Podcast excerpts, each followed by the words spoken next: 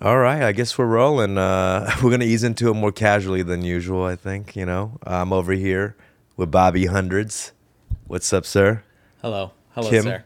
of the Kim Clan. I am uh, Kim. okay, okay. Do people That's know correct. Kim? They know Kim, right? I think, sure. Yeah. I, I think it's somewhere in the back. I mean, I use Bobby Kim often just to let people know. It wasn't as important for me. The Asian American identity stuff wasn't as important for me until I had children. And Mm. then I woke up and then I realized number one, I was Asian. Yeah.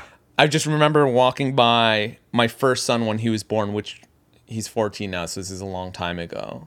And I would look into his crib, and this is how disconnected I was. And I'm not proud about this. Okay. How detached I was from my race and my heritage was I would walk by my kid's crib and be like, who is this adorable little Asian baby that somebody left here? Because I have a full Asian, I have full Asian children. My wife is Asian. And I just was like, it just didn't click. I was was Yeah. just like, wow, I have an Asian baby. And then I was just like, what's wrong with me? I'm Asian. And then that was the, there was like this turning point where up until then, I actually didn't really, I wasn't as forward facing. I didn't do a lot of uh, photo shoots. I, I Yeah. tried the first few years of the brand. My partner Ben and I, we didn't even show our face. Right. I just didn't want it to be Mm. a factor. And that was probably because I had internalized just like the understanding that there weren't a lot of Korean American owners or founders or influencers. I think there was a lot of people in your generation of Asian American creatives, musicians, entertainers that Yeah. kind of felt the same way because I was talking to Far East Movement about this and they used to wear those stunner shades and, s- as well Yeah. because they wanted to kind of create this brand around them that was beyond race. that would transcend They're their aliens. Asianness, you know? Yeah, yeah, Where yeah. My children in their generation, they're just very comfortable being, Mm. right? Their existence is enough and Yeah. they don't have to. I mean, I just asked if I can keep my sunglasses on because of the lights, but it's not had because nothing I'm to do trying with that. to hide my eyes. You can We see could my tell you're eyes. Asian through the glasses, trust me. But I agree. It, it's true, you know. And it was not to tran. For me, it wasn't about transcending my Koreanness or my Asianness, but it was just. I think somewhere in the back of my mind, it just was this understanding or this, you know, this truth that I had absorbed that there can't be Asian owners of streetwear brands. That just doesn't exist. And you know, outside of Asian, like Japanese native Yeah. streetwear brands, there just really weren't many. Wait, so this happened when you this realization happened with your son. Yeah. So when I had my son, I thought a lot about him and then the world he was growing up in. Right. And he's full Asian. And then I had, we have two boys. So they're both full Asian. And how important it would be for them to look out and see Asian representation or Asian American representation in whatever field they're in and how much it would have meant for me if I was growing up and I saw some of my favorite skate brands and streetwear brands or surf companies at the time helmed by Asian people. Like then I would have known that I have a path there. And so I was just like, I- that was the moment where I, I, I specifically consciously put my face, my r- big round Yeah. face in my avatars. Like I just went out, I took a photo on my phone and I just put it around my avatar, and then you were just you would see comments every now and then, and then eventually DMs where kids would say, "I had no idea What if- that you're Asian." What if the world you were growing up in had tons of Asian streetwear brands Yeah, uh, creators, makers, and we put out the worst shit. yeah. Like we were known to put out the worst shit. well, I, we could say that that's actually kind of happened a, a, a lot, and I'm not, and maybe I'm a part of that too. Or are you, are you are you talking about Asia and like the cheapness of certain things? No, now I'm digging a hole, but I think but I, I'm all for Asian representation, but they give us, or the world only affords us, or maybe this is just the powers that be, so many slots, so many spaces. And so there's just the margin of error is like so tight.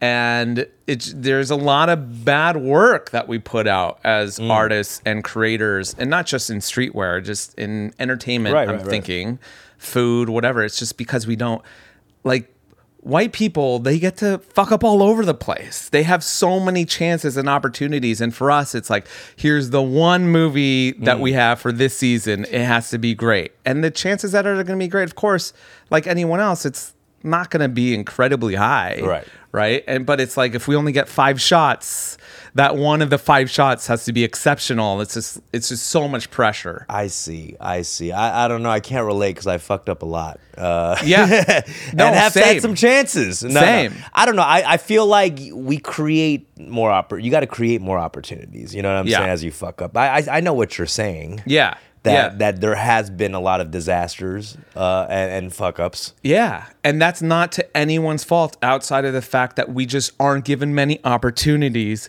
to fuck up. Like, we Mm. aren't given the space for error, right? And there's just like very little forgiveness with our art where people, because I just hear a lot of this back chatter of like, oh, that movie or that album or that restaurant just wasn't like phenomenal. And I'm like, okay, but like that's what we have right Yeah. now. Like that's what we were given. So let's just make the best of that. But do you act accordingly, knowing that? Like, okay, I don't have any more chances. Like, I got to get this right the first time. Yeah, I feel the pressure. You do. Right? I feel the pressure outside like just representing.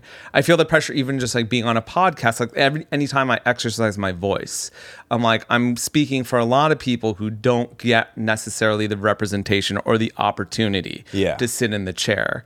And, you know, for what most people would not like to me, I'm nondescript Asian American guy, like I can basically be any of these other Asian Americans. And so there's so few of us out there that I think that we have the responsibility and the duty to just make things right and like speak for a lot of people. Whether it's right or wrong, it's on it's a duty of ours to just try to em- em- embody, represent as many different voices as possible and be as inclusive of, of their opinions and their thoughts as possible while at the same time being individual. It's like there's just like a lot of pressure. It's Yeah. just different dynamics Yeah. than if we were in power or if we had more mainstream representation. Then I think we would act differently or art might perform differently. We might behave differently. Right, right. Um, and, and so we we just play by different rules and dynamics. well, with this how you wave this global popularization of Korean culture, you think it'd be more fun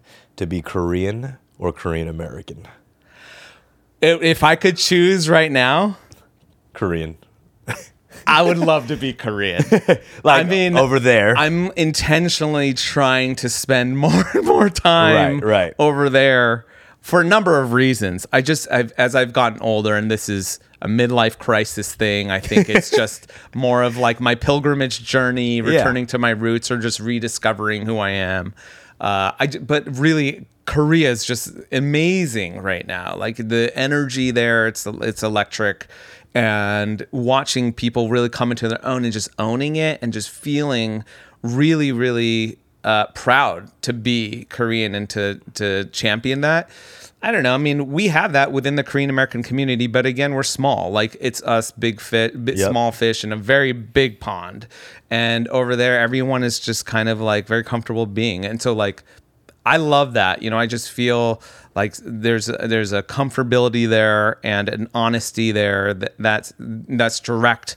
That feels a little bit different than what we're doing here. Yeah. where we're kind of well, we're in this, we're playing in someone else's court, and we're gonna figure out our own identity and and carve our own niche out of that. Where for them, they're like, this is our court. I, I felt that recently when I went to Korea that a lot of the foreigners visiting wasn't just there for the craze of K-pop necessarily. Mm-hmm.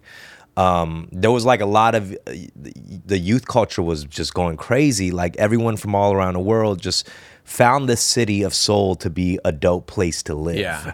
Yeah. Beyond the the popularization of like Korean dramas Yes. and cinema and, Yeah. and K-pop, like they like the energy of the city. yeah, yeah. I felt that. I was like, oh, okay, there's something different going on here. Yeah, there is something different. It's reminiscent of when I was visiting, you know, working a lot in Berlin like 10 years Mm-hmm. Mm, yeah, ago, yeah, or like exactly. Harajuku like 20 years Right, ago, right. or, you know, there's certain pockets of this that pop up, like South by when Austin and, you know, Right. w- was doing its thing like 15, 10 to 15 years ago. Like you're just like, oh, there's something bubbling here. Yeah, and yeah, there's yeah. like a certain age demographic that's starting to break through. um, Korea felt like that. I'm not. I, I I'm not like a huge K-pop wizard. I don't listen to a lot of K-pop. I'm knowledgeable about aspects of it, especially the older stuff, and then K dramas. Yeah. I only know a couple, and you know they're like the obvious ones, like Itaewon Class and like. You Mask fan Girl. out, though. Oh, when I get into it, I get really into it. Me too. So what I'll Yeah. do is I, I've noticed you've done this because I'll watch a Korean drama. I'll get obsessed with a new actress or an actor that I'm not familiar with. Yeah. And I'll IMDb them and I'll find their IG. I'll follow their IG and realize Yes. they only have like they have less than like ten thousand followers. I follow them. 100%. I go to a picture and I see Bobby Hundreds right there has like the picture. Yes. Mask a girl number Yes. three. And I was like, what? Bobby's been here? I have been there. Yeah, Mask Girl. Mask Girl, I got really into Yeah. in a way where so Itone Class was my first like real favorite K Yeah. drama, and I got into it over the pandemic. Obviously, I just I loved it because it was a story about marketing, Mm-hmm. but it was also webtoons related. It was cool, um, and a lot of the other K dramas that have come about, just I I've watched them. I haven't necessarily felt for whatever reason it resonate except for Mask Girl. I watched this show. I actually started hearing about this show from non-Koreans. Yeah. There were just white people, Jewish people in Hollywood that Yeah. were saying, "Have you heard of this show?" And I was Yeah. like, "That's weird. I haven't heard it from my Korean homies or like Asian people, but I've, I'm hearing it from you guys. So let me look at it from from their lens and their perspective." I just got so into it so fast Yeah. and uh, I started writing about it. And then I flew to Korea the day after I finished the show. Yeah. And then I ended up having drinks with the cast. Well, how And did that happen? I So- saw that picture. I was with uh, my manager Teresa Yeah. and Dongwon. Go- Gang Dongwon Yeah, is yeah. like an actor, Yeah, I know, big yeah. actor out there. I actually don't. I, I love Dongwon, but like, sorry, he knows this too. I, I haven't watched all of his stuff. Yeah. So I don't know the what he is out there. So like, I spend time with him in Korea, and it starts turning into a thing. So we go to this bar where he frequents. And he was like, Oh, by the way, I know you like Mask Girl, but the producer is going to be there. He's like a friend of mine that I've worked with for many years. Yeah. And I was like, No way. Get the fuck out of here. I love Mask Girl. Yeah. I, I got to tell you about this show. And Dong was like, No, no, I know. I've been hearing you talk about it for like four days now. I'm like, Okay. So All over Twitter, everything. Yeah. sweetest guy in the world. He's just like, oh, what's going on? I was just like, I got, I have so many questions. I'm, I apologize. I'm gonna barrage you. He's like, it's okay. So I start asking questions, and then he's like, well, you know, that question's good for the director. The director's actually on his way, and I was like. No way. The director's coming here. He's like, yeah. I'm like, oh my god, I have so many more questions. The director comes, super rad dude Yeah. ask him a bunch of questions. He's like, "Well, that's actually a question for Mask Girl number three. She's coming tonight." and I was just like, "What are you guys doing? Yeah. am I on a camera show? Like hidden camera? Like what are you doing? Are you is this is this like a reality thing? Are you doing this to me?" They're like, "No, no, we're just randomly coming because Yeah. we're all trying to hang out." So it's like eleven o'clock. She shows up. She's amazing. I'm like, sorry, like, so when you were playing, what did this mean? And like, and then she's just like, well, you should ask Yeah. the main girl who is like a K-pop star, and she showed up at like one in the morning. So you're it was like fanning out. Christmas. I fanned out like insane. Yeah, and then wait. I had a few drinks in me, and at the end of the night, it was like three in the morning. I was just like, I really don't mean to do this, and I rarely, I need a photo with everybody, and they were Nice. just like, okay, but yes. Wait, wait. she- what kind of questions are you asking the director of like a Korean drama?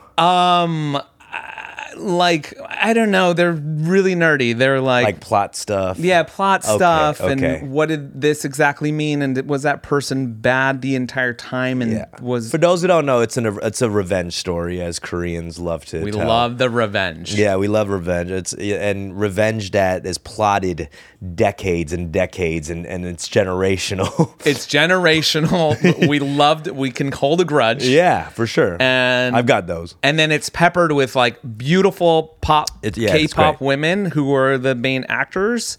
Also, like some really old school amazing actors in it, and really my favorite, well, one of my favorite people on the show is they cast a girl who plays the original Mask Girl, Yeah. who's not a traditionally classically beautiful woman, Right.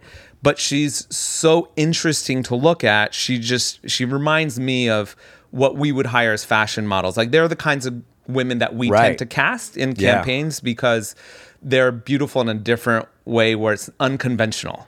And she's gotten really big because of it. Well, I, I've always wondered about people who are casted to be ugly, quote unquote I know, ugly, how do they feel on about that? television Or, like, shows overweight. and film. Yeah, yeah, yeah, yeah, yeah. like that's harsh. I you know. know, and and on the show you're treated as such. Yeah. e- especially in the standards of Korea, like they consider that to be ugly, I suppose. Yeah. And you know what I mean. And they're talking about it so specifically, and she, she They're gets like- plastic surgery into what's considered beautiful. Yeah. I'm like, this is this is I'm rough. Like, how does she feel This about is that? tough. Uh, but for me, I'm like, I think she's the most beautiful person on the show. Yeah, she's because the most I'm like, interesting Wow, looking." she looks cool. Like I've never seen many Korean women in popular entertainment look like this Yeah. before. So she stands out. The other women are like classically gorgeous. Like they- yeah, but they they beautiful. look like other people. Like if Yeah. if they if we were all Yes. on a lineup, I would always remember that Totally. first one. Yeah. You So know? and, and I think so from what I understand, she's starting to gain popularity out there. The um the non uh, attractive one by their standards, and she's she's becoming a thing. And I'm like, maybe this can start changing a lot of the norms around beauty because Koreans have perfected beauty, right? Yeah. Like it's they have it down to a science, like your jawline to your whatever the collagen in your cheeks, and it's such an amazing industry. But I'm like, oh, maybe this is like the next step of it, where I don't know, bro, because can they start- she got plastic surgery on the show. She did, she yeah, and did. everyone was like loving it. They're like, actually, yeah, Her life changed. She's thriving. you know what I mean? I don't know, That's what man. she- that was her hero's journey is to get the plastic surgery. I feel like watching that made me consider plastic surgery. Oh my No. god, I've never thought about plastic surgery so much. Yeah. Uh, until I I'm in Korea. You Yeah. know? And like this last trip, we took some of our staff. And even they were, you know, just doing cosmetic stuff, right? They were like, we have to stop by the skin place for this. and Yeah. the nail- And I was like, okay. I mean, looking markedly different when they come out of those doors. I'm like, how much did that cost? You're like, 60 bucks. Hmm. I'm like, whoa, you could just on, you know, just walk right into a clinic. It's like getting a haircut. Yeah. I'm like, I get haircuts, so it's kind of the same thing. And they just inject a couple things and spruce it up. And I'm Right. like, yeah. I, I I know this is not anything new, but the men's beauty space is just there's so much s- room there. I mean, we. I mean, I think the next generation is really going to embrace it and adopt it better than we have. They already are starting to, but every now and then when I have to do an interview, there's like hair and makeup, or you know, Yeah. I have to go on camera and you know, you do this stuff, and you're like, oh yeah, like I do look better, and so I feel better, Right. and it's like such a light thing. It's like I put moisturizer on in the morning. It's like the same thing. It's just like something on your face, and I'm like, this is a huge industry that's it's like right there. Yeah. I know it's starting to happen in certain regards, but I'm like. The next generation, I think, will really take When, it. when did the self care happen for you? Like skincare, hair, like you know, scalp. Well, hair stuff I've always been mindful of just because growing up in the punk scene and stuff, I was always bleaching my hair and dyeing Got it and you, just got you, messing with okay. my hair. But it was always supposed to stop there or else you were quote unquote gay, right? Like you're trying to be like metro. a you're they used to say that a metrosexual. lot. I talk I've about heard this in that. my no book. one says metro no more. No, huh? I, I wrote about this in my book Yeah. because we, we talk about how streetwear even happened. And I'm like, you have to remember there was a time where it was non normative for straight men to be into their fashion. Right. Mm-hmm. And if you were, you were called metrosexual. I remember as a hearing pejorative. metro a lot, yeah. And really the connotations of that was you're gay for being into clothes. First of all, metrosexual sounds fire. it does sound super. Now it's just like yo. Metrosexual sounds it's like crazy, the bro. The next level of pansexuals. it's like, Yeah, damn, you're sexually metro. attracted to a city, fool? like a whole cosmopolitan Oh, cos- yeah. attractiveness. Like, He's just fucking on trains and just, buses. like, all over. yeah. love the urban development. I remember out here. hearing that, and like when I think of it, I, I think of an aesthetic. Like, what's that character that um uh Bill Hader uh, on SNL when he comes on the news Oh show? yeah, yeah, yeah. Um, I forget It the was like a character's name. French name, maybe, yeah, or but something. that's the character totally. I picture. Totally. That shirt Yes. and everything. Yeah, you know? and you were a little effeminate or flamboyant, Right. And that was all you had as an option. So it was like, if you're a straight dude, you could be that guy, or you could just mess with your hair a bit, Right. So then hair product kind of became a thing. I don't know when was this? Late '90s. yeah, I mean, Right? last couple of years I've been on my skin regiment. You know. Yeah, Like, I'm still not because I'm a boomer. I, I mean- I mean, I'm. s- It's hard for me to be consistent. You know what what, I does mean? it consist of? It consists of okay. So the, here's my skin regimen for all the. I really want to know because I don't do this, and my wife begs me to, but I It's- just I'm not good at this. It's stuff. face wash, some sort of uh, serum thing, moisture. that mean? S- I don't know what that is. It's just one thing I got to put on before moisturizer. Serum sounds like it comes out of a. I know it's something A that's syringe. No, no, no, no, no. Oh, it's just I'm another thinking cream. like Ninja Turtle Secret It's of like the Ooze. another cream. Okay. So it's like Okay. face wash, that serum thing, the moisturizer, Yeah. and then sunblock before I go out. Oh, you're putting sunblock on every day. I tried now. That the sunblock thing happened about a year and a half ago.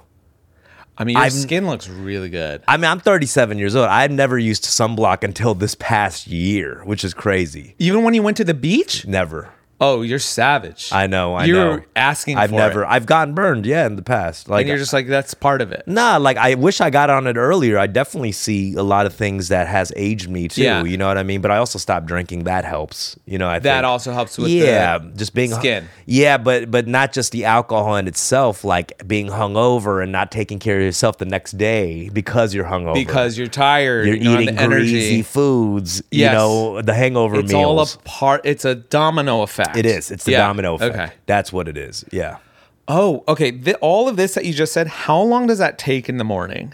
So this is It's quick. I'm is it? super quick with it. I don't do the multiple. I don't do like 20 pats. I'm just like ah, ah. It's Okay. like it's like dominoes. You know what Yeah, I mean? yeah, yeah, I'm yeah, making just- the pizza fast. okay. you know. Because I, I don't I don't think I would have the patience and I'm very like my showers. This is gross. I, I take like very fast showers. Me too. Right. I'm just like I just don't want to be. I have so much going on. How right long now. is showers? I'm, mine's is super fast too. I think about five minutes. I'm like a five minute man. Me too. I'm a five minute shower guy. Is that bad? no? I literally did this last night. I got home and dinner was waiting for us on the table, and the kids were ready to eat. My and I was like, I just I'll be five minutes. And my wife called up. She said, "Sounds like it's not gonna be very thorough." and I, I- well, who's taking longer than five minute showers? You have to be jerking off in there or something. exactly. Thank you. I'm not jerking off up here. There's and we have shorter hair. I think if you have longer hair, that's a concern, right? But like.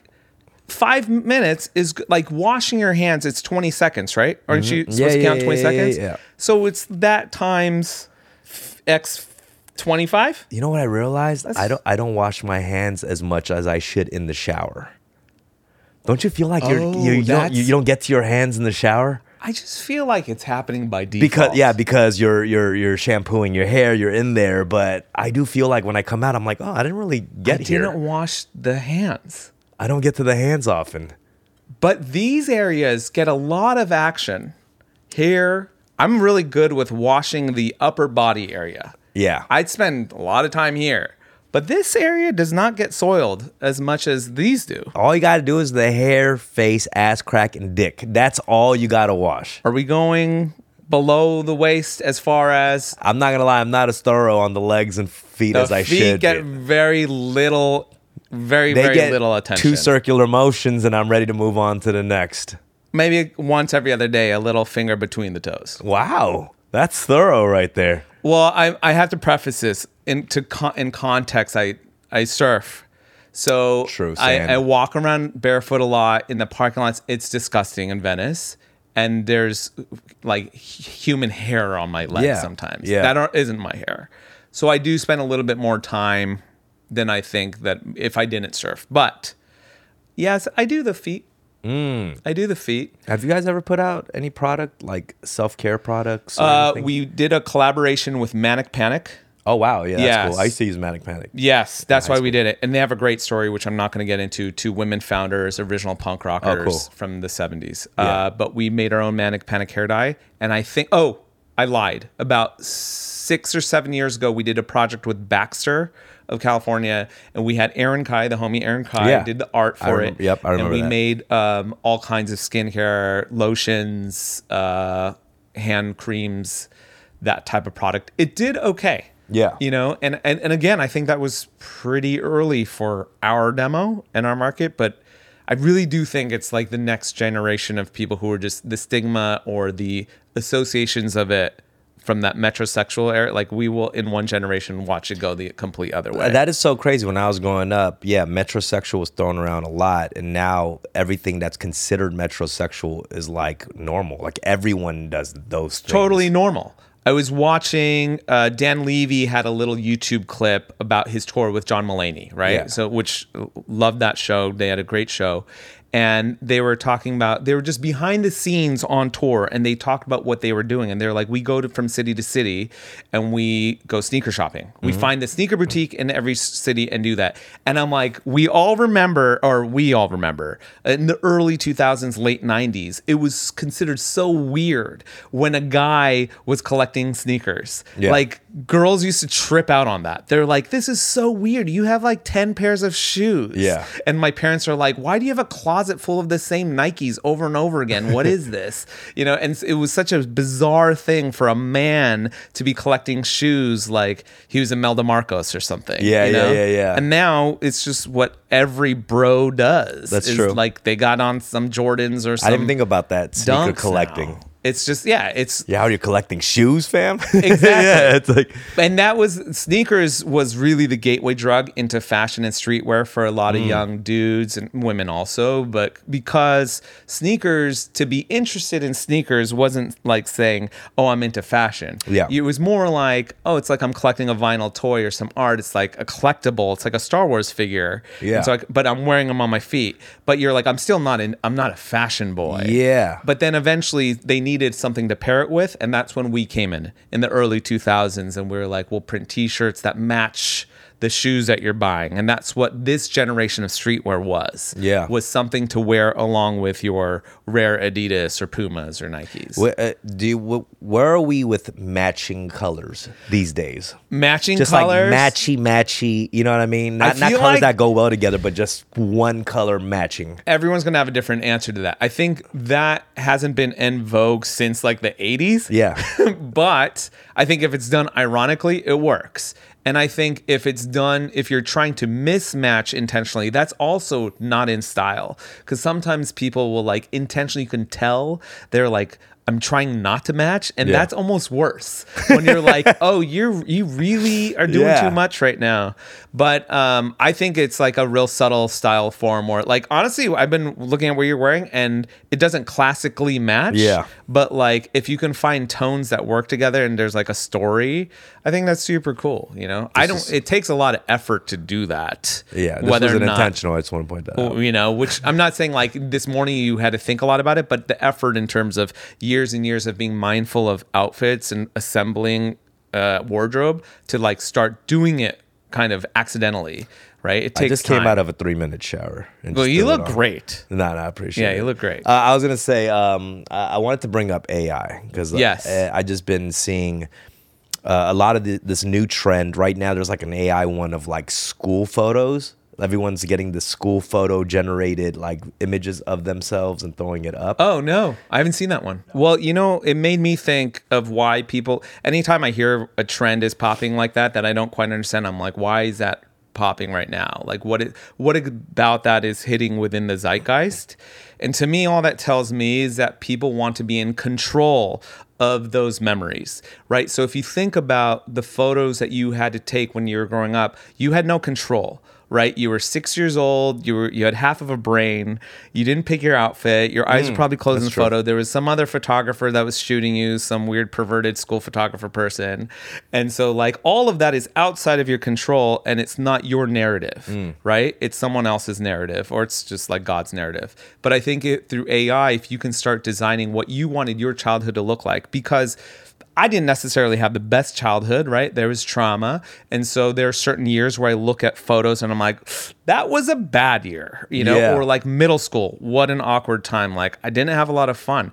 But if I can go through AI and shoot myself in a way where I feel confident and I felt like I owned that year, like this is the version that I would have liked to have been in eighth grade, like I think that's pretty empowering and cool. But maybe Yeah. that's what it is.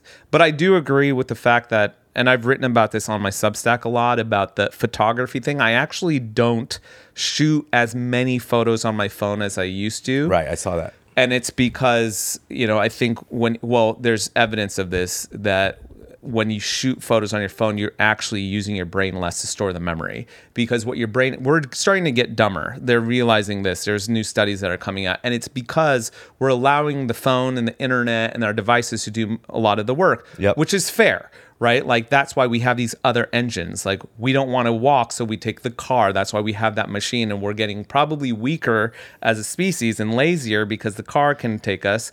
But we're doing the same thing with these devices and our brain. Yeah, because we don't need to retain it. We can always go back to the device. We can always go back to Yeah. the device. I don't need to remember the capital of Iowa is Des Moines. I do remember that one, but whatever, because I can go to the device. We're doing that with our memories. We don't want to hold on to the memories. We also only have so much bandwidth. We have like, Yeah. you know, 14 terabytes or whatever it is in our brain. So if we're out of storage space and I have a memory from today, instead of trying to hold it in there, let me take a photo of it. And immediately my brain tells myself, don't hold on to that memory. Well, what's the advantage to you to hold on to the memory when you can go back to your phone? I think when Are you, afraid that it's going to shut down and like Skynet and you, you're going to be like, all I have is this now? Yeah, yeah, yeah. Well, my the concern is right that if the more and more you do that, you're letting the phone or the machine dictate what that memory is. Because the reality is, even and look, we don't. This is cr- crazy what we're getting into, but even when you let a machine document something that's going on, it's like their interpretation of what's happening, right? It's not actually what's exactly happening in the moment. Like what you see and what the camera sees are two different things, right? And so you're letting the camera determine or define what that memory is. And so that's how you'll always remember it instead of what your brain remembers. And so what it tells me over time is we're letting the machines dictate more and more of what our life experience is. Right. And so now our life is now colored or filtered by what a machine says and not what we as humans say. And like that, it sounds like super dystopian and dark and Black Mirror. But for me, it's more like I just want to keep a lot of my memories p- pure and preserved. They're like really incredible moments that I'm thinking of right now when I've been on vacation with my family and my kids, having like beautiful moments. And I want to take out my phone and I'm like, if I just sit here and I snapshot it in my brain, I will remember it how I want to remember it, not Yeah. how my iPhone wants me to remember it. I also feel like some memories should fade. Almost all of them should fade. Yeah, well, they all should fade, they yes. all should fade. But I, I'm wondering if, yeah, like back then when there weren't any lot of these documentarian tools, Yeah. how long were you able to retain it? I probably you were meant to remember what you could remember, right? And what was most important for you. And I think that true. was enough because and and I write about it in that piece, but there is an element of looking and browsing through memories that is sad, right? Like looking at photos, if you think about what's going on, like if you look through old photos, what are you doing? You're being nostalgic, sentimental, you're kind of hoping you wish you could go back to that time because it's always more rose colored you know when Yeah. you're looking at the past and you're you may have regrets you may have this is how i should have done it better you may be thinking i thought i'd be further along by now right and so there's like a lot of sadness that comes with looking at photos we it could be melancholy on an innocent level or it could be like downright depressing if facebook pulls up a breakup from 2014 Yeah, yeah, yeah. right so all that can be sad. I think we are only meant to be exposed to that a, a little bit at a time, but to be looking at thousands of photos all day, you know, when you're on a flight and you don't have Wi-Fi, you're going to go through your photos and you're just going to be looking at what happened in the past. And so you're living in the past. Depression is really like living in the past, right? Anxiety is living in the future. Depression is Yeah. living in the past. So if we're constantly living and dwelling on what happened before and we're not just being mindful of what's happening in front of us Yeah. I think you're just setting And- yourself up to be pretty morose And pretty people are morose motherfucker. Half people the time. are so delusional with memory too. I'll see somebody and be like, "Remember me from seven years ago Yeah. at this thing?" I'm like, "I'm not supposed to remember exactly. you. you are not significant to my life. We met at a conference seven years ago, Yes. and it's okay." yeah. I'm very much in your school of thought of I think many memories, if not most or all, should be memories and should be live in the past and we shouldn't have to constantly be able to live in them. I understand the immediate value and the satisfaction of knowing I own that moment now. I have it forever. But there is something beautiful about letting it go and just letting it be free into the ether and not having to lock down on these things. I mean, I think we're really fortunate. I mean, I am to have grown up in a gener- I was like the last generation before we had all the digital photography and the digital video. So there's very little video of me. I just I remember it how I want to remember it. I think it's full circle back to the AI part of it where we can like our generation we are in control of our memories because Yeah. i remember it how i want to my, the way my, my brothers remember us growing up is different from me but that's my story right like that's my narrative digital photography over the last 10 year 20 years digital recordings like it's said it's very specific way it's like no this is I see it. This is how it happened. Even if you're like, that's not exactly how it happened. It's just like it happened like that now. So Yeah. I think AI is a way to reclaim that. Yeah, I, I do. I definitely think the dangers of capturing everything is the the, the element of time where it's taken out of that time, Mm-hmm. put presented like it was yesterday when something was like ten years ago. Context. Context of it all, Yeah. and it's so dangerous. You know, everyone's canceling somebody for some something that was said ten years ago. It's like Exactly. ten year ago, ten years ago, like we were different people. All Uh, of us. very different people. I And see it's- that every day. And even people today are like, 10 years ago is not that long ago. And I'm like, again, you're missing the context. Yeah. So much has happened in the last 10 years, so that so many rules have been broken, walls have been crumbled. And so now we have completely different understandings of social reads and social situations that didn't exist. And so, yeah, I'm uh, I'm like a big context guy. I've I've always said I think the worst thing the internet ever did was that it stripped context from the content, right? Especially in social. And so it's just very important, you know, tr- go through your feeds and d- delete everything because it's not going to make sense. What I do like is I like reintroducing old work though. Yeah, to that's- a new generation. Right. But now you're doing in like today's language and lens and like with what Yeah. you've learned. You're gonna have to up edit, until edit a now. lot, you know. Yeah. Yeah, you have to edit a lot. And then you're going to have to edit it again. I know. Don't you watch old videos and you're like, how did we ever, like, how is this okay? Yeah. You know, it's just like insane. Like for us in, er, in those early days of street where there was just, there was a lot of objectification of women and it was totally normal to wear like half naked girls on your shirt. And it was just like, that was cool.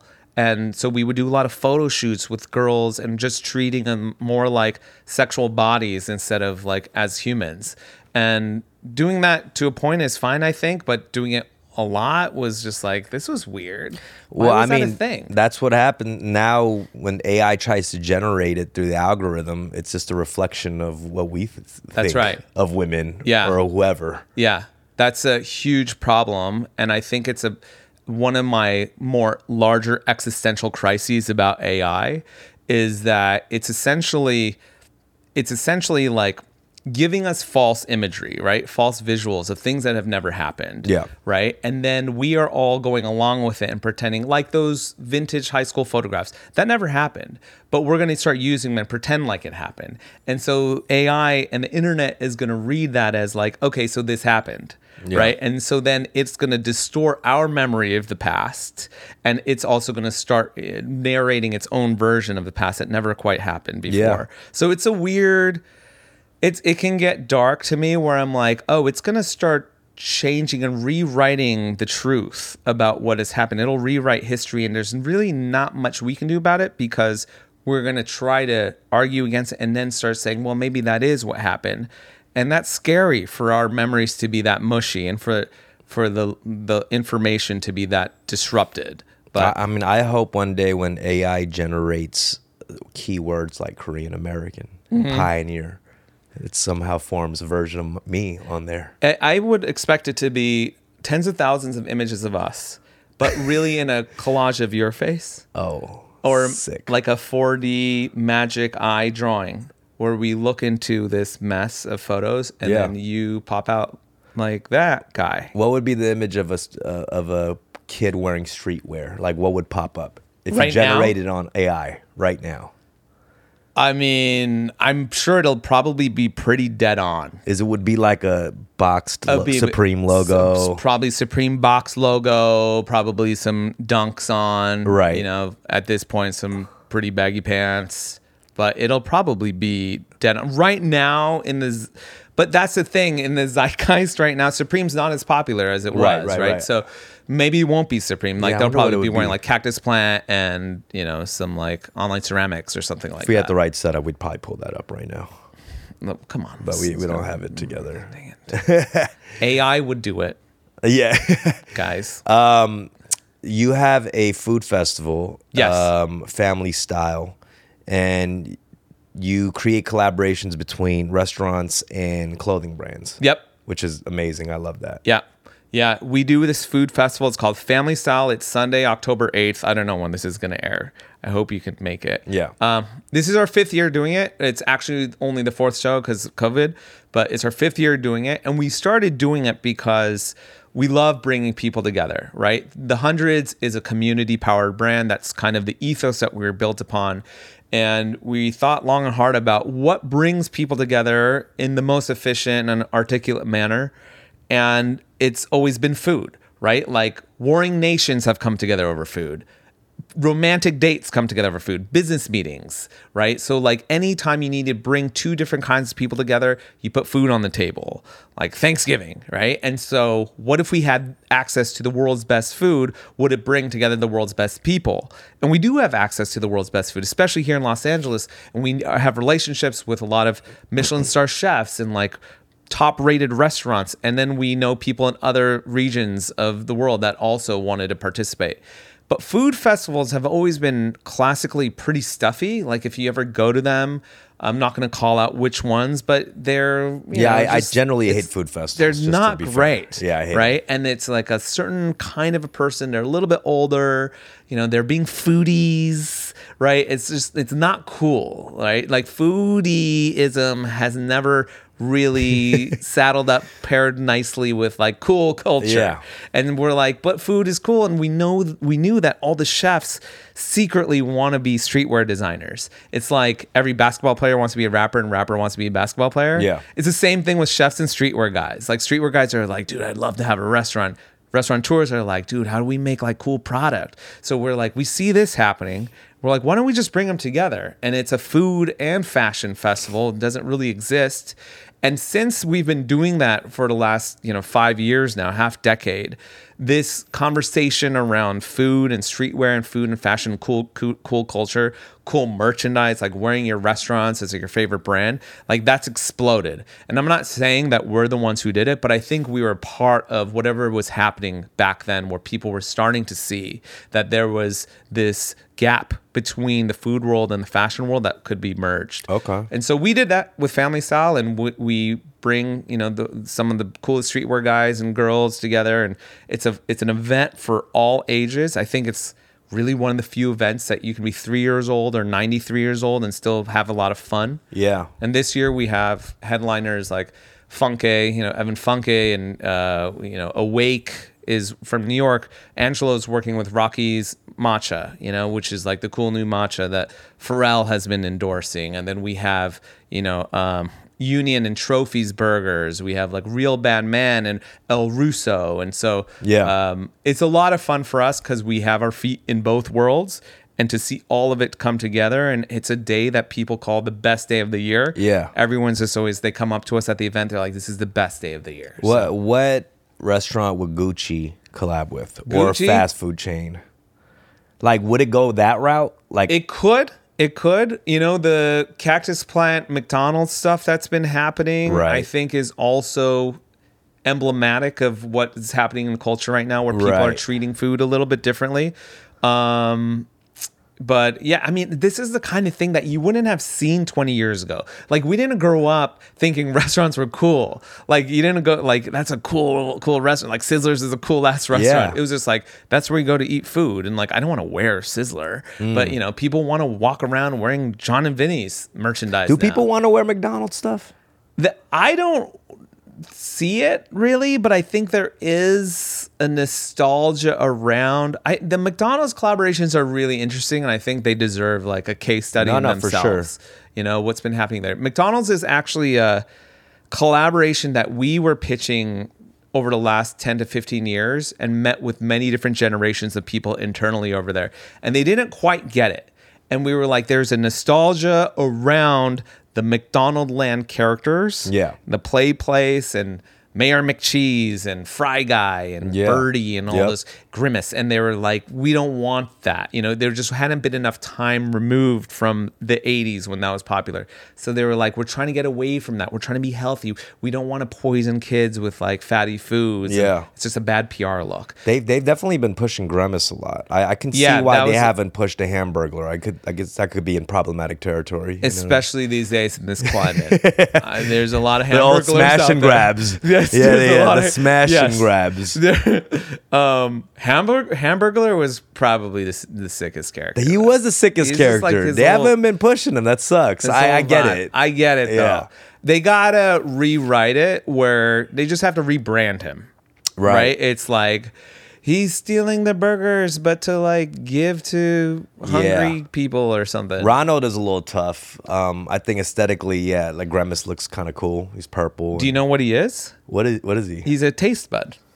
He's a taste He's bud. a he's supposed to be a taste bud. oh, that, is that the weird. name Grimace? No, a grimace. I don't know, which Yeah. is weird because grimace is actually like, Like a negative- an expression of pain, Right, like Like so, a- like you're eating a McDonald's and you're like grimacing, and you have like a stomach ache. So I don't know why they would name That's him. not. that. Yeah, that's not a good move. Yeah, Uh, it'd be like naming Mc- Ronald McDonald like Frowny Boy. Or yeah. something. You're What like, Uh, what else is there? There was Grimace, Hamburglar, Ronald McDonald. Mary McCheese. Birdie is uh, she's like a little bird, and Okay. she was like an aviator, which is weird because she's a bird, but I guess she also flew a plane. Yeah. And then there were the Fry Guys. Okay. Um. And do you remember that late night McDonald's moon Yes. figure? Uh, Mac at night. Mac at night. Yep, I remember that. Also a weird time in advertising history. Didn't really know what was going on there, but he was. Oh, I think he was supposed to be like a Ray Charles kind of like a Yeah. cool jazz pianist. yeah, yeah, yeah, but maybe to get people to know, hey, we're open late night, yeah. because maybe people wanted somewhere to eat late night back then. Yeah, and yeah. didn't have anywhere to go. Less and less twenty-four hour joints open these days. Totally. I don't even know where you would go for. There, I mean, there's maybe you know, there's still Hodori, which is the By the way, I just ate at Parks a couple nights ago, and I drove by Horori, and I didn't. I thought they were gone. I don't know why I pronounced it Hodori because I, I usually It's okay. would pronounce it properly. It's because you were doing it for me. 'cause you know I can't speak Korean. you clearly stated many times You're that trying you're not- a banana. Yeah. So That was really I, nice. I, I spoke in banana language right you were there. trying like Hodori. not to sun me. You were I was- trying to be like I would pass by. And then and then you hit me back with the hodori. Oh, yeah, you're I right. was like, what in the Hodori. world? Okay, you got his Asian up, bro. I told you I went to Korea last week. You did. You just got back. It's still That's in there. why I was like kind of thrown off, and I felt ashamed of myself. How you gonna hit me with that, bro? Entertain my hodery, bro. Hodori sounds crazy. That was by the wild. way. I'm sorry. I'm sorry. Hodori sounds insane. It's hodori. That's the- Hodori. I, I want you guys to know I pronounce it properly usually. I thought they went out of business. No, they're there. they're there. They've always Yeah. been there. They're Not still one is the one that left. They like rebranded. No, they're both there. They're but I, both I don't know there? if they changed the names Oh. of both, but they rebranded. Yeah, I have so many memories of those places. Yeah. late night, it's still fantastic.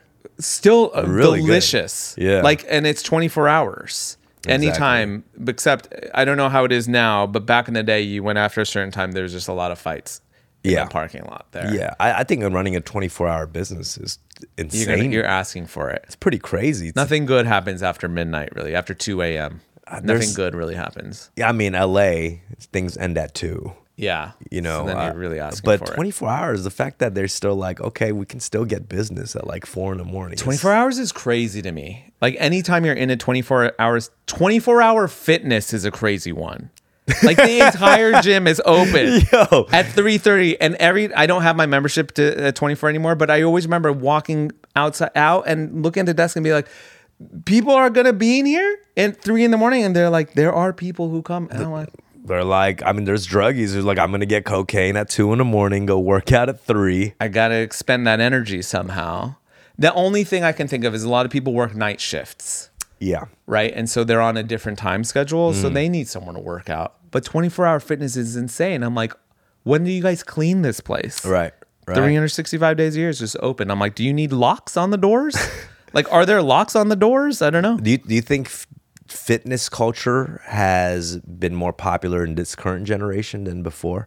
Because I'm thinking about like Arnold, you know, uh, what's what's his uh, documentary, Pump Pumping iron? Pumping Iron. You know, like it was really big in the 80s and 90s with Jane Fonda. Aeroba, aerobics? Jazzercise? But h- health has been a big topic now in the current Yeah. generation. But I don't know if if it's Maybe then it was more about just traditional exercise and just like getting your body. I mean, really, up until the 70s, there really wasn't any e, exercise, which is also crazy to think about. Like, this was something that was implemented in very like recent history. because you're naturally exercising. Yeah, humans just like there was no like exercise Before the regimens. 70s? Yeah, they, not like crazy. That sounds institutionalized still like recent that. in a way. It's so recent. Yeah. Like the ideas of like this many gyms were. I mean, there are a contingent of people who exercise and play sport, but the way that we think of fitness now is a very recent phenomenon. Right. So I think in the 80s it was more just about like traditional exercise, but I think today it's more about like body hacking. Right? It's just like, how can I optimize my body? Yeah. And it's not just like, oh, I just need to move around and burn some calories. It's just like, how do I eat the right things so that I can optimize performance so that I can, you know, burn the most calories? It's like that kind of a Right. thing that's very new and bizarre. More Or- things we can calculate. yeah, it's like a very tech approach to like how we think about our body and Biohacking. energy, biohacking, right? And so I, I think the fitness conversation is going to take a really interesting turn if it isn't already because of Ozempic and Wegovy, Yeah. and the weight loss drugs and these and the new you know, school of medicine, you know, because that people are gonna dr- we're it's eventually going to be affordable and accessible and it'll happen in a way where we won't even need to inject it and maybe it'll be incorporated in our diets or maybe it'll just be a pill that everyone takes in the morning like a vitamin Yeah. and then we'll all be not all because it doesn't work necessarily the same for everybody, but many of us are just going to be naturally, quote unquote, naturally skinnier and slimmer and healthier. Our hearts are going to be healthier for it. So then, where does that leave fitness, gyms, and sports like personal training and all of that? Like, do you are people going to work out as much? Or are they going to work out less? Yeah. because they're like, well, I I've lost eh, like I can run all the, me my my weight's kind of set. I do like 30 minutes of Peloton a day. My weight doesn't go up or down. It's just is, but I'm like pouring sweat. That's true. So I'm like You've been very consistent. I'm very consistent. so like if I don't do that and I could just take a shot or O- Ozempic, like what does that mean for my exercise? I don't know. Yeah. I think that's going to be that's really curious to me.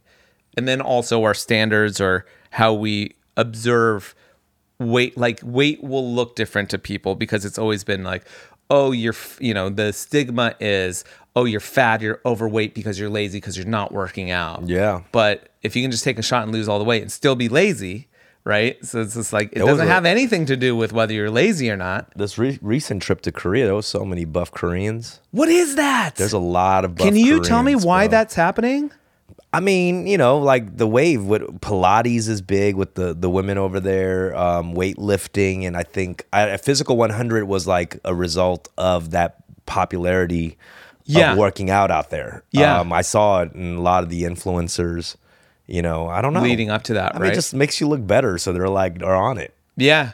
I know don't what I know mean? what it is. e- I, maybe it's because of the vanity of like It is they the got their vanity. face taken care of, so now we got to work on the body. You can't just have the face. You gotta can't got just the have the whole face. you That looks crazy. That looks insane. Yeah, I, but that's I think what it was in Korea up until very recently. Where like this this shit You was can't under have a control. buff face. The and then- buff, the buff polished can't face, but have then a- all this is just Can't loose have a skin. chiseled face and loose skin. That's Can't insane. do that. That That's sounds inconsistent.